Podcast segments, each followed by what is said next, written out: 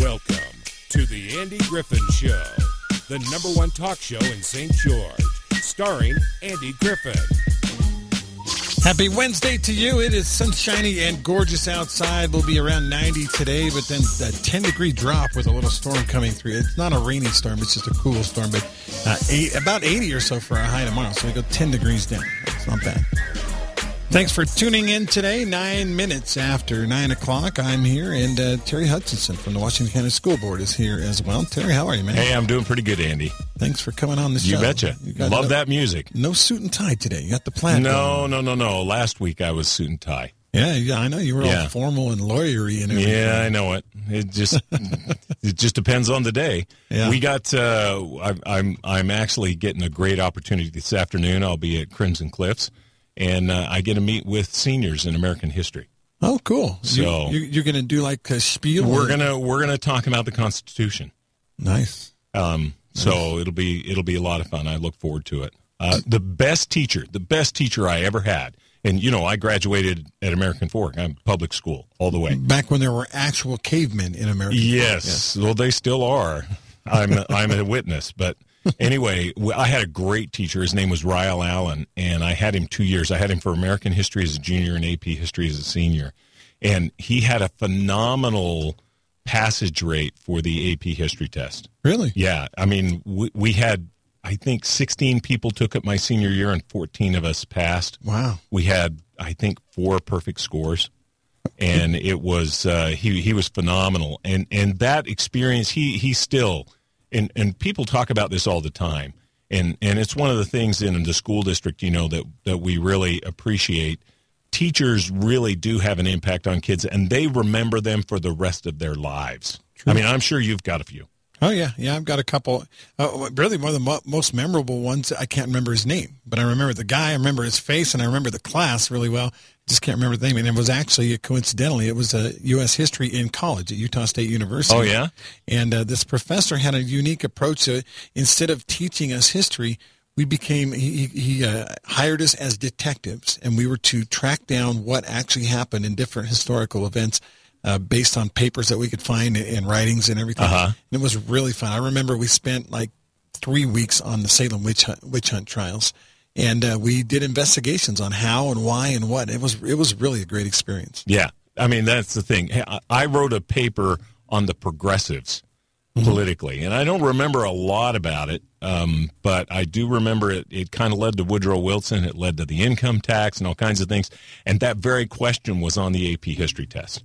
So it was just like, hey, this is like nothing. It was just an amazing experience. But so, you know, I love going into the classes and talking to them whenever the teachers invite me. I've done things about, you know, law stuff. I've done things about the Constitution. I've done things about history. I've done things about literature and books because of bookmarks. And it's just great. I'm always happy to go in there. It's a lot of fun. I have to say you might be the most well-read person I know, because it seems like you're always doing a new... I don't know how you can review all these books all the time. Yeah, this book is 600 pages, and let's talk about it today. I'm like, 600 pages, that's like a month for me, not a day or a week. Well, you know, people... The question I get asked more than any other about bookmarks is, how do you find the time? Well, first of all, when you've been doing it 26 years, you're just getting a rhythm. Yeah. And you just never get out. This is part of who you are. Yeah. I mean, I had some speed reading classes and some other things, and so some of the books I read more, some of them less, and some of them I just, you know, I mean, I used to do negative reviews, and it was a lot of fun, and I, you know, you can be really funny, but there's just not enough time. Not enough time. Negative is more funny than positive. Oh yeah, because you can light someone up. You can light somebody up. There's been a few. Yeah. I would guesstimate that you probably do some audiobooks at this point, too, because you make so many trips. I do. I go back and forth a lot, and, you know, that's come up a couple of times, actually, as it does. But, you know, yeah, we do audiobooks. I've got a lot of CDs and stuff like that for books, normally big books and classics.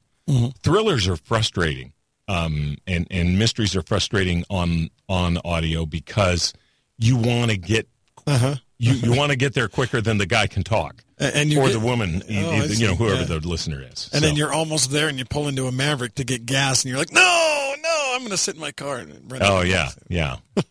It's either that or Rush Limbaugh. That's right. That's right. Well, first of all, I appreciate the bookmarks being a part of KDXU. I think it's a good little good addition to what we do here. It kind of helps to round things out a little bit. Oh, it's a lot of fun. It always has been. We had our 25th anniversary last year, and you brought Mike back on, and that was a lot of fun. So it was cool, and I'm sure you get asked all the time, "What's the best book you ever read?" Right? I mean, that's I get my favorites, but there's a difference between my favorites and then the best one. Mm. So it's a little bit different, but and it kind of changes, you know. Yeah. But it's just been a great experience, and I really enjoy it. And I get to talk about education. I get to talk about books and literacy, and frankly, the school board was just the next step. I have a book that stuck with me. I read it when I was 15 years old. It's a fiction book. It's called All Things Are Lights. Have you ever heard of that book? No. I was going to say, I can guarantee as well-read as you are, you have not read this book, because what happened is my dad was friends with someone who owned a bookstore, and when they get books that don't sell, they tear off. You probably know this. They tear off the cover. Well, they don't do it anymore, but they used to. Yeah, they tear off the cover, and then they can give the book away, throw it away, do whatever they want with it once the cover is torn off. My dad got a huge, like maybe 300 books from this bookstore, but the cover's torn off. Yeah, and I'm as a teenager, I'm sitting there, I'm bored. There wasn't a whole. We didn't have smartphones or anything back then, but he said, "Well, read a book." I said, "No, we don't have any good books." He says, "I just got a box with 300 books. There's got to be something in there you like, son." And so I started like 3 or 4 books, found this fourth book called All Things Are Lights. And again, to this day, still my favorite book. And that was 40 years ago. Yeah. When I first came to St. George back in 1992, over at the outlets, they had a bookstore there. Where you could get it, and so that was like $3 or $4 a piece. They were the remainders, the ones that hadn't sold, and they would put a line on the pages to mark that, so you couldn't buy it and then return it for full price. But I remember one of the books I got there was by William Manchester. I was in there with a friend of mine who'd come down for the marathon. And this is before bookmarks, Andy. This is pre-bookmarks. This is a long time ago. He said, "This is my favorite book ever." And he had me read William Manchester's Last Lion, Volume 2, which is about Winston Churchill, 1932 to 1940. And frankly, that is one of the probably best 5 books I've ever read. Really? And it's one I've talked about on the program many times. I remember hearing you talk about it. Yeah, it's just great. So it's just been a great experience, and I love it, and I hope to.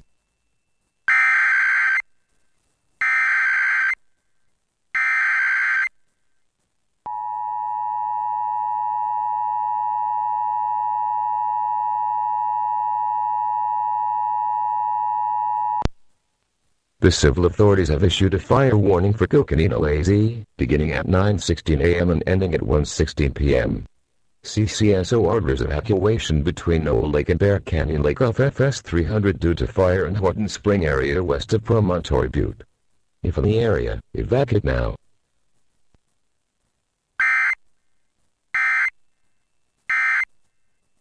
I love his teaching, and so now he's back at it again. And this is Rick's class. This is Rick's class, yeah. So two of them, and then we'll just talk about whatever comes up. He said, "Tell us about the Constitution." So I don't know what they know. I don't know what they don't know. We'll just kind of get into it and see. But yeah, the kids are always receptive. It's really good. I can hold my own when I'm in front of a classroom. Cool. I got a Rick Palmer story. You want it? Sure. It's an interesting story. Sure. I've got one I'm going to tell the kids. Okay. In 1994, it was a basketball season. Rick was an assistant coach on the basketball team. Yeah, for Pineview, right? For Pineview. Yeah, with Lynn Christensen. Lynn Christensen, yes. And he was also the I think he was assistant athletic director. Yeah, anyway, he was the athletic director. And the principal of Pineview, I want to say Larry Broadhead, is that? It was Broadhead. Anyway. Yeah. I think Richard or Robert, but yeah. He was followed by Marshall Topham. So then Rick took Marshall's place. Right. So what had happened was there was a region basketball game. It was region basketball night, and we had done pictures of Pineview like three. You know, basketball then was like Tuesday, Friday, or Wednesday, Friday, or something. Yeah. And so we had shot photos of Pineview because they were in first place three occasions in a row. Yeah. And so the editor of the sports editor of the Spectrum said, "Hey, who should we shoot this week?" And Pineview was playing like the last place team. They were going to win by 40 points. And there was a compelling game. I think it was Dixie and Cedar or something like that. That was supposed to be a good game. And so it happened to be the next to last region game. If Pineview wins and Dixie loses, if Pineview wins, Pineview clinches first place. So we had them shoot photos of the Dixie game because we shot Pineview several times in a row. And in newspaper business, you write your headline based on the picture you took, and then you have the secondary stories. Well, what happened that night was Pineview clinched region. Dixie clinched third place, but we had photos of Dixie. And so as they're putting the sports section together, and I was an editor at the time, so I was just a writer, but as they're putting the sports section together, the sports editor comes to me and he says, "Hey, should we lead with Pineview because they won region, or should we lead with Dixie because we have a photo of them?" And I said, "Well, Pineview winning region is the big story." And he says, "Yeah, but we got this art, and it's a great photo, and that's kind of going to be our lead story." I said, "So what, you're going to put Dixie clinches third, Pineview clinches region?" That doesn't make sense to me. Well, they've been known to do that over there, but we will. So, yeah, so anyway, I gave my recommendation, and I didn't think much about it because I was writing stuff. I didn't have, I didn't have the final say in it. The paper comes out the next day, and he wrote almost exactly that. Dixie clinches third, and then subheadline, Pineview clinches region title, with a giant picture of Dixie High's game. Well, as you might, if you know Rick Palmer and Lynn Christensen, they were both a little unhappy at what happened in the newspaper that day. And so Mr. Broadhead had a meeting, and it was the sports editor and me and the other sports writer. It was Lynn and Rick. And it was Mr. Broadhead, and six of us were in that room together. Yeah. My sports editor at the time was kind of a hothead too, like Rick in his younger days. Rick was a pretty passionate guy in his younger days, and probably still passionate, but maybe in a different way. But all of us are now that we're older. Within 15 minutes, the only two people left in the room were me and Mr. Broadhead. Everybody else had left in a huff. They were all angry. And so Mr. Broadhead and I sat down and talked for a little while, and eventually they all kind of sorted back in, and we had a productive meeting. But Rick was pretty vocal in that meeting, as was the sports editor at the time. His name was Dean Rock, and they all left angry. And I just remember, "Hey, guys, hello." No, you want all those guys out, because you don't want them staying in the same room angry. It could have devolved into a fist fight. Is that what you're saying? Very likely. All right, that's my Rick Palmer story. I love Rick, by the way. I've known him almost as long as you. Just a great guy. Yeah. Mine involves a dog. But, a dog? Yeah, a dog. Is it radio? It was my dog. You can't tease us like that and not tell us this. No, well, we were raising Basset Hounds, and we decided to give the female a break, so she's in heat, and the male's... We locked him outside of her pen, and it's about 2:30 in the morning. And this is, Rick lived a couple blocks away. Okay. And the dog in the middle of the night is just howling and howling and howling. He calls me at 2:30 in the morning. "Terry, is your dog okay? He sounds hurt." And I just said, "Rick, this is why he's howling." Or, yeah, exactly. And he said, "Oh, say no more," and hung up. I never heard another word about it. I love Rick. He's great. And then just his whole family, His boys did well in sports there at Pineview, and just a phenomenal relationship. Love his son, Andy. Great kid. Yeah. Was there a happy ending to the Basset Hound thing? Did you have Basset puppies then? So, well, we not that time we didn't, thank goodness, but generally we did. Yeah. Okay, good. Yeah, all right. But the whole Basset experiment was eventually terminated. We had a baby instead. We had our youngest, and we couldn't do babies and puppies. Life changes when you have changes, yeah. Well, see, we had the four kids, and then 9 years later, we had another one. Cass, the one that's in Hungary right now. Oh, okay. So anyway, but I don't think I I was invited here today to tell stories, although I could do it all day. Nothing wrong with the old time. That's right. Nothing wrong with it. We need a little break from whatever's going on in the world. You're right. You're right. Yeah, I mean, we do have Steve Dunham on the phone, by the way. He's been patiently listening to our blabbering on. Steve, I think he's feeling like an outsider. He's sleeping. He's sleeping. Steve, wake up! Oh, my goodness. What happened? We're talking about Basset Hounds. We went back to the barbershop in the Andy in Mayberry is where we are. Good where's Floyd? Floyd. You want to play the part of Floyd, or would you rather be Goober? Either or, it doesn't matter. Steve, thanks for joining us today on the program. We had a big press conference yesterday with the governor, and I was curious, and I'll get both of you guys' takes on what you felt like was said. Some of the restrictions are going to be slightly different. Some of them are going to be slightly harsher. Let's start with Terry. Terry. Well, the big one, of course, is going to impact games tonight. Yeah. We've been able to be pretty flexible in terms of, what people are doing. And we now have a new mandate from the governor. I cannot stress how much I've been unhappy with those. Mm-hmm. In fact, 2 weeks ago when the lieutenant governor was down here, I specifically took a few minutes and chatted with him about that. And what they just need to do is leave us alone, let us do our own thing. Obviously, that didn't do much good. You can judge me on my effort, but I can tell you I personally did that and spent another about 15 minutes with one of his aides. But regardless, the people that go to the game tonight, they're going to need to wear their masks. And if they don't, the principals have been instructed to, pause the game and let them get their masks back on. And if they don't, Andy, the stands will be cleared. Now, I'm not happy with that. I'm going to get blamed for that. I'm furious about it. But, take it up with our cowardly legislature and our governor who just, up north, they have a different deal going on. But down here, we're a little more independent. And you talked to Dr. Blodgett this morning. Yes, I did. And he... One of the things Dr. Blodgett said, they're basing these new high, moderate, and low-risk things on some numbers that are absolutely screwy. One of the numbers they're basing it on is percentage of people that come in to get tested and have a positive result. And yet they're telling us you don't need to come in and get unless tested you have symptoms. Unless you have symptoms. Yeah, exactly. So they're skewing the numbers right there. That doesn't make any sense. No. Once again, it's the total illogic of the thing. I'll tell you what.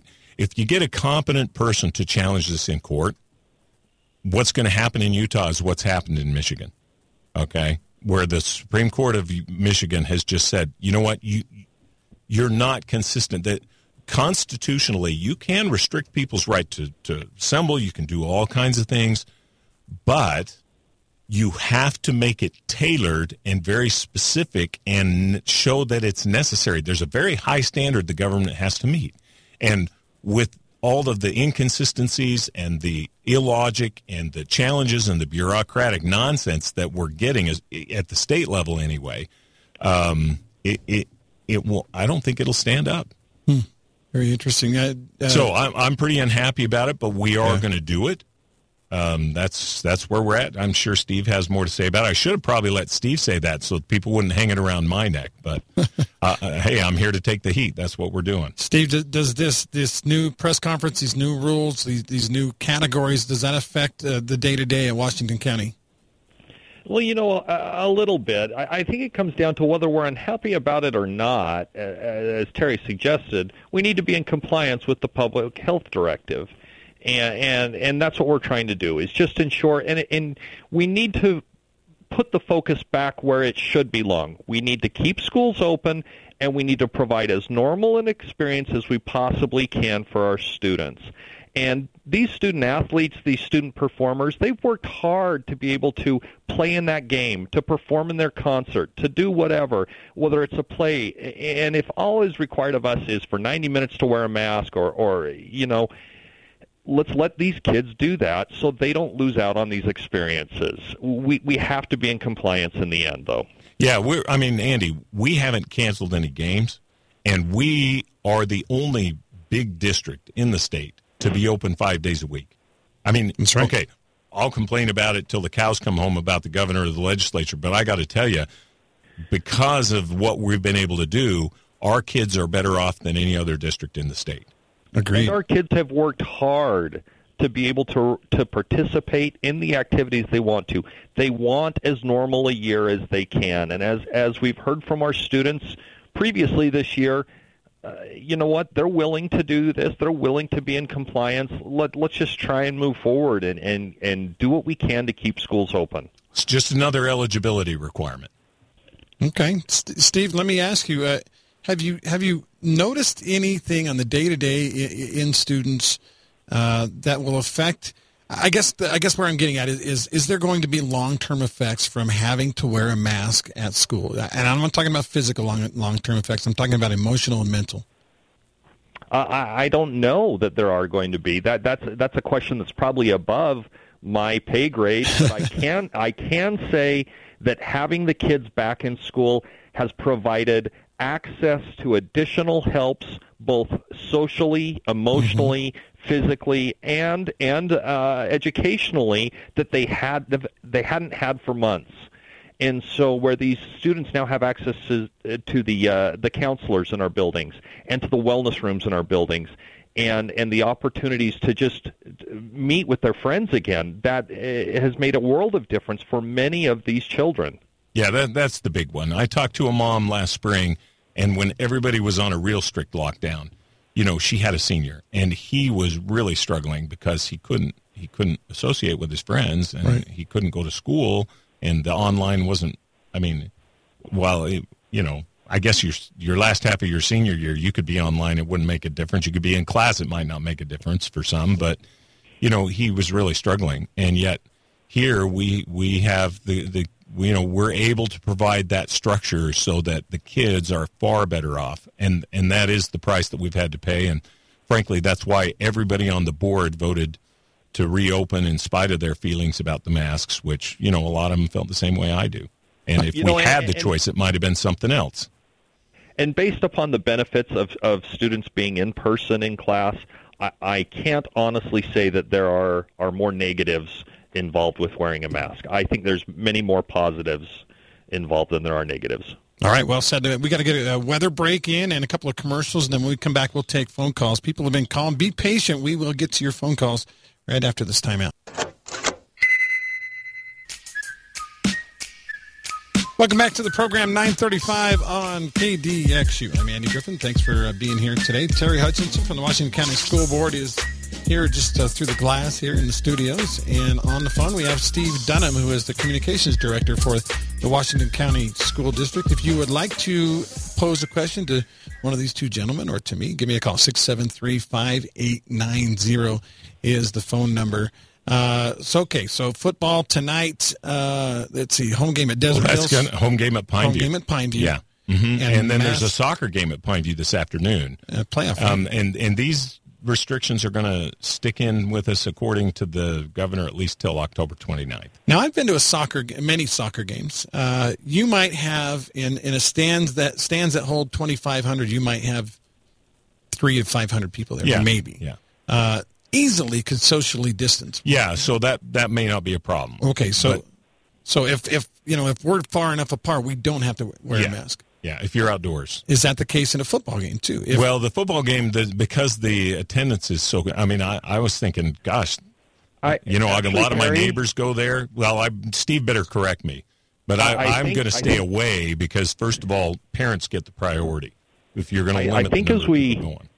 I think as we tried to look at this, based upon what the current health order is for the next 2 weeks, even if they're outside and socially distanced on our property, they still need to wear a mask. Yeah. I so even remember soccer, even that for the next 2 weeks. So they will still, if they come to the football game, and they will need to socially distance in their family groups and wear a mask. And we can't bypass that one right now. Mm-hmm. It was much publicized a few weeks ago. I think it was American Fork High School. They actually stopped the game, told everybody either put a mask on or leave, or we're not playing football.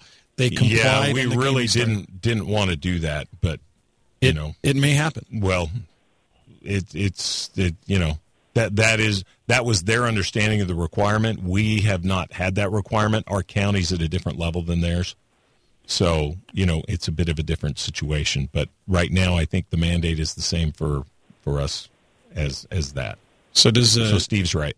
The principal at Pineview, Mike Meese, and the principal at Crimson is well, it's not Rusty. Crimson. It'll be Desert Hills. Desert Hills. That's right. Justin Keat. Yeah. So the home principals will have to fall on them to actually stop the game if people will not comply. But you know, obviously, the principals of the visiting schools are going to help their parents. I mean, I kind of thought, well, gosh, rather than stop the game, just penalize the team that's not doing it. No. Maybe we'll get to that, but I think you'd have to change the rules. It's all unfortunate but necessary, and I think the emphasis really still needs to be, hey, we need to do what we can to keep the kids in person, in school, and we definitely want the kids to be able to participate in these activities and not be cheated out of this experience by virtue of all the circumstances. And those circumstances can include, you know, having the virus and the situation and everything, but then certain people that want to make a statement and cost them. I mean, up in Idaho, they had a guy that got a game canceled at halftime. Ammon Bundy. Yeah, and that I think could happen here. And he wasn't even inside the gates. He was on school property, but it was outside the I don't even know if he had a kid there. I mean, you know, a grandson or nephew or something was playing. But, yeah, interesting. Mm-hmm. All right. Yeah. So we can take some other questions, but let me just tell you that the last two school boards, it seems to be settling down a little bit. We've had a lot of more normalized business in terms of, you know, property acquisition and in terms of dealing with some personnel issues and some other things that we do in our closed sessions and. You know, being able to recognize the schools and things, it seems to be, I hate to say the word normalizing, but we actually as a school board have recently been able to pay attention to more of what's going on in our area. We've got our new numbers for October, and that's what our funding is based off of, so we've got to make adjustments to our budget as a result. We got a new budget report, you know, that's now available online, and we'll meet to approve that next month. And so... You know, we just are I mean, we still have to do the business of the schools. So yeah. We talk about local control. Well, we still have local control over our budget. We still have a lot of other things that we do. The majority of what we do as a school board still is what we were elected to do. And it's just this one area, but it happens to be the one that everybody's got their attention focused on. And we've had our attention focused on it. And now we've been able to at least kind of dial that back a little bit. All right, and our numbers still are good. I would also tell you, Andy, we still have no cases that we're aware of anywhere in the state of student-to-student transmission in school or student-to-teacher transmission in school. Awesome. And we just this week lowered the requirement for the quarantine. So the quarantine used to be 14 days. Now it's 7 days, but you do have to have a test. But we have made it. We've made arrangements, and we're in the process of making arrangements. So if kids can't afford to go get a test or something like that, we're going to be able to have some funds in order to do that so that we can get those kids back in school in 7 days instead of 14. And that's huge. Yeah, that's big. Let's go to the phone lines. Caller, you're on with Andy, with Steve, and Terry. What's on your mind today? Hi. Is that me? Yeah, that's you. Go ahead. I just think we need to be careful in sort of normalizing this tyranny that we're experiencing right now, and acting as though, you know, it's normal or it's, you know, just do it. Just go along to get along. I think we all need to be really careful about that. This was supposed to be 15 days originally to slow the spread, and it's turned into months. And, you know, that's my comment and my point. And I understand you gentlemen have a job to do, and you're trying your best to carry that out. But I think the bigger picture for anyone listening is we really need to think about, you know, is this the path we want to go down?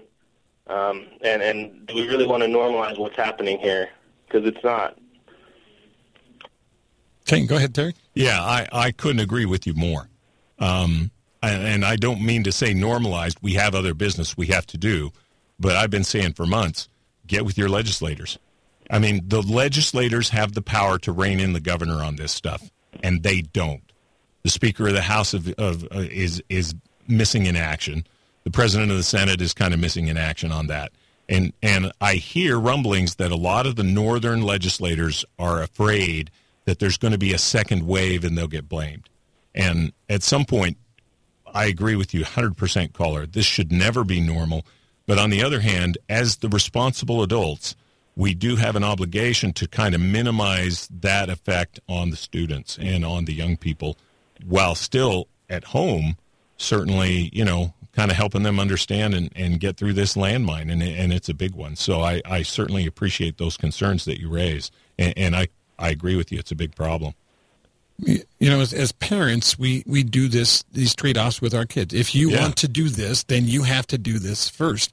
And it can be a painful lesson sometimes, you know. I remember losing privileges for my own car that I bought with my own money. My parents took my keys away because I didn't do something that they asked me to do. That was a hard pill to swallow for me. I'm like, hey, I bought this. You can't take my car. I bought it. And they're like, well, okay, you want to sleep in it? Oh, okay. No, I don't want to sleep in it. No, not permanently. You know, in the same respect of what this caller brought up, however, it was supposed to be 14 days when this began last spring, and they shut us down completely. Yeah. We're now reopened to schools. We're open, and all we're asking is wear a mask at this point. So it's a lot different. It's kind of an apples to oranges comparison to, they were only going to do this for 14 days, and now it's still going on. Well, it's not really still going on. It's evolved and changed, and we're a lot more open now than we were at the beginning. And so I think it's good to remember that while things have changed, we are a lot different than we were last March when everything was closed here in the state. All right, let's go back to the phone lines. Caller, you're on with Andy, with Terry and Steve. What's on your mind? Just a couple thoughts. Yeah.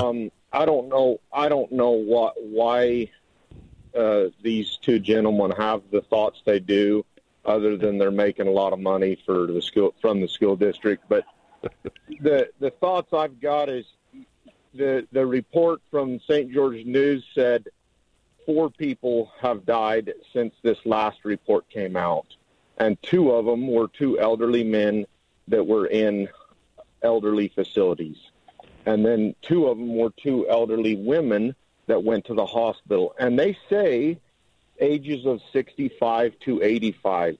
They don't want to specify that these people are 76 years old or 82 years old, but the facts are the facts. The young people are not getting sick. They're not dying. It's just crazy. And as far as Ammon Bundy goes, let's state the facts. If you're going to tell the story right. He offered to pay money to sit next to the fence, and he did. Then he sits next to the fence, and his boy is playing.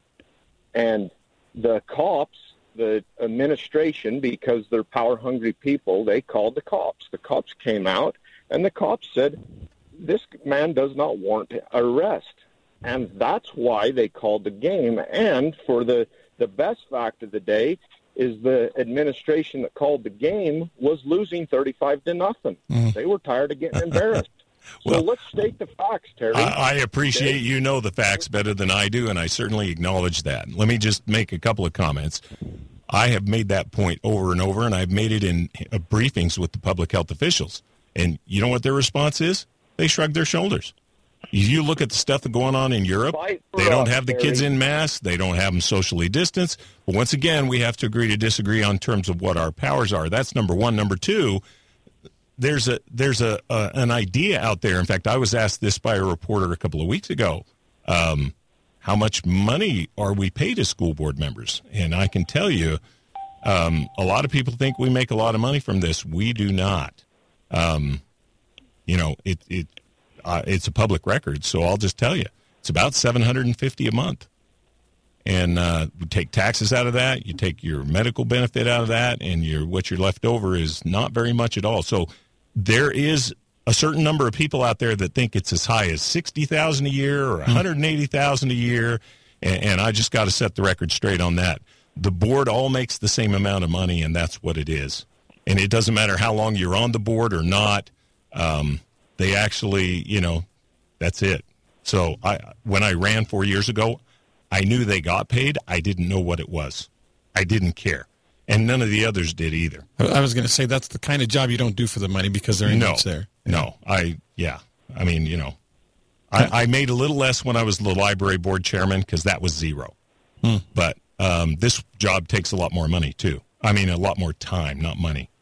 So I would say that, but I certainly agree with you about the need for the students, and the young people aren't getting it, and that is part of the inconsistency about the application of all these rules. And there's political factors involved that, especially up north, that we don't really have any control over and can't get control until our legislators stand up and do what they're supposed to do. All right, got to get another quick break in. We'll be gone for 1 minute. I did want to real quick thank Joe Shoney, sponsor of this show for a long time. He's a Southern Utah loan consultant, has been for more than 25 years. His reviews online are phenomenal, 4.91 out of 5 stars. That's, you just don't get an average like that. That's certainly a lot better than my high school grade point. Phone number for Joe Shoney is 435-590-6300. Welcome back. Got about 10 minutes or so left in the program. If you'd like to be a part of it, give us a call at 673-5890. Terry Hutchinson from the Washington County School Board is here, and Steve Dunham is on with us via the phone. He's the Washington County School District Communications Director. Steve, you doing all right over there, man? I'm still here. Yeah, you sound good. You must have a good solid landline you're on right there, because you sound like you're in the room with us. Good. That's good. So we were talking, obviously, about the governor's press conference yesterday, and the fact that it sounds like we're going to any activities, a band concert, a choir concert, a debate. Well, those were all indoors anyway, and all the indoor stuff isn't really going to be changed. We just gave a reminder to follow the mandates that are already in place, but mostly it's the outdoor stuff that changed for us. Mask must be worn, and this is every school in the state for 2 weeks. No matter what your high, moderate, low is, every single school for 2 weeks as they try to nip the recent surge in the bud. I don't know, guys. I have obviously mixed feelings. I'm going to be on the radio. I'll probably be one of the very few people at the football game tonight not wearing a mask, because you can't really do a broadcast with your mouth like that. You know what I'm saying? Yeah. I'll be in the press box, too, and I assume the PA announcer will not have a mask as well. But for the most part, everybody's going to have them except the players and I. Yeah, the players are exempt, thankfully. And we also can be happy that it's not 105 like it was a couple months ago. Good point. The truth of the matter is, and you said it, Terry, that the transmission is not happening between young people. Or between young people? Well, it's not happening at the schools for sure, and I think it's pretty limited. And the science definitely indicates that, the kids generally tend not to get it, and when they get it, they generally tend not to spread it. And when they do get it, they also generally tend to either be asymptomatic, which means they don't have any symptoms, right, or they don't have serious symptoms. Now, obviously, genetically, with 7 billion people in the world, there's going to be exceptions, but so far, we haven't seen any of the real serious things. And one of the things that people were very concerned about was a huge spike in numbers once the schools were open. And that hasn't happened anywhere that I'm aware of in the state. Some school districts have more kids out with it. Some school districts have a lot more, kids that have been exposed to it that are quarantining. But a lot more than we do, but even so, that's not been the cause of the general rise in the numbers that they're seeing, particularly up in the northern counties. What are we to glean from the fact that these kids, as soon as they get the opportunity, they're taking these masks off? I mean, obviously they're sick of them. Obviously that's part of it. But also, do you feel like maybe Steve, you can address this? Generally, the students don't think it's a big deal. Perhaps they don't feel like it's a big deal. Perhaps their family doesn't feel like it's a big deal. I don't know. I know that when I have the opportunity, I take mine off too, because it's not a pleasant thing to wear around all day. Right. I don't wear it in my car when I'm alone in my car, or even with my family in my car. And so, that's a completely understandable reaction, I think, is to take it off and move forward. But you hope that people are just being wise as they get together with their friends and some of those other things. I think, like Terry mentioned, some of the issues that have happened up north have come from other incidents, out of the control of the schools or even the universities. And they've created a problem that we're all kind of reacting to right now. Yeah. And once again, it's that Wasatch Front bubble that is impacting the rest of the state. to a certain degree. And not that it couldn't happen here, but so far it hasn't. It hasn't here. And then that's the point. And they, you know, I mean, Dr. Blodgett, he gets pretty frustrated too, I understand. So yeah. It's a real challenge when, you know, once again, it is part of the constitutional design for us to have local control. It's the legislative design. And I think one of the biggest reasons why there's so much pushback against this is that it's coming from an area where you feel like we as citizens don't have enough either representation or we don't have enough of a voice. And therefore they're listening to other voices that have different experiences than we do and that are contrary to what we do. And they'd be, you know, the state officials, when the federal government does this to them, they squeal bloody murder. And yet the state officials are doing the same thing to the city and county officials. And our county commissioners, they get frustrated too. It's just something that we're all struggling to deal with. And I would imagine that when the dust settles, there'll be some pretty clear precedent about what works and what doesn't on these kind of things. I mean, real quickly, and we only have about 5 minutes left, but the progression for me personally is I have broadcast football games this year. The very first game I did mid-August, it was a neutral site game, Pineview Ridgeline. They played up at Westlake, I think was the name of the school up there. Yeah. First of all, they didn't let anybody in the stadium, period, without a mask on. And then about every 5 minutes, probably every 10 minutes, the PA announcer made an announcement. Masks are mandatory. Everyone must wear a mask. If you don't have a mask on, you need to leave the stadium or we will stop the game. And everyone wore a mask. Yeah. Second week, I played a game. It was here in town. I'm not going to say which high school, but the announcement was less frequent. They let people in without masks, but asked them if they would put them on. And I would say it was between 80 and 90% of people wore masks. By week 3 and week 4... the numbers went way down. It went from like 80, 90 to 20 to 30 to, by week 4 and week 5, nobody was wearing masks in the stands. You couldn't find a mask. We're estimating about 20%, but yeah, and so this is just a reminder that they've told us we're going to have to do.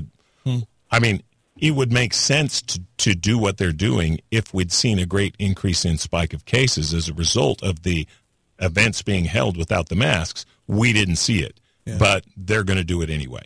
So, you know. Do you anticipate there being a problem tonight at Desert Hills, at Pineview, where there were going to be, do you think there will be people who don't wear masks? I think there will be people initially, but they'll get some reminders, and you might have to stop a game once or twice. I'd be surprised if they emptied the stands or canceled the game. But those are the two nuclear options, as it were. But the principals have been instructed. I mean, we had a discussion about it in our board meeting yesterday in public about, you know, the necessity of enforcement. And we don't need the governor shutting down our sports programs. And unfortunately, that can happen. We don't need our kids being locked out of the schools again, and unfortunately that can happen.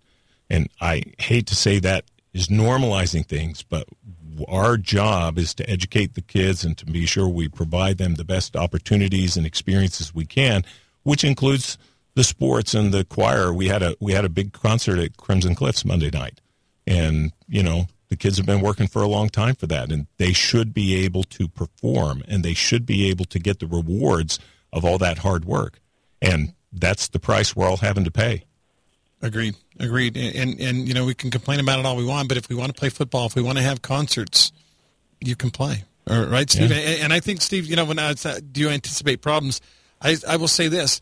If there are problems tonight, it won't come from students. Would you agree? I would agree. You know, the kids want to be out there. They want to play. We're getting to the end of the season for football. We're ready to kick off winter sports here as well. Some of them have already begun, and so the kids have been working hard to just play, and they want to do that with choir. They want to perform. They want to be able to get out and sing for the parents and sing for the people in the community as much as they can, and so like Terry suggested, our goal is to give them those opportunities, and we're just trying to do that as best we can. Well said. We've got about a minute left. Well, Terry. I just also indicate, Andy, that, you know, Crimson opened up last year, And so there was quite an adjustment. Desert Hills went down about 500 students, and Crimson is now moving up. And within a couple of years, Crimson will have all the students it needs. We've got a ton of growth going in there.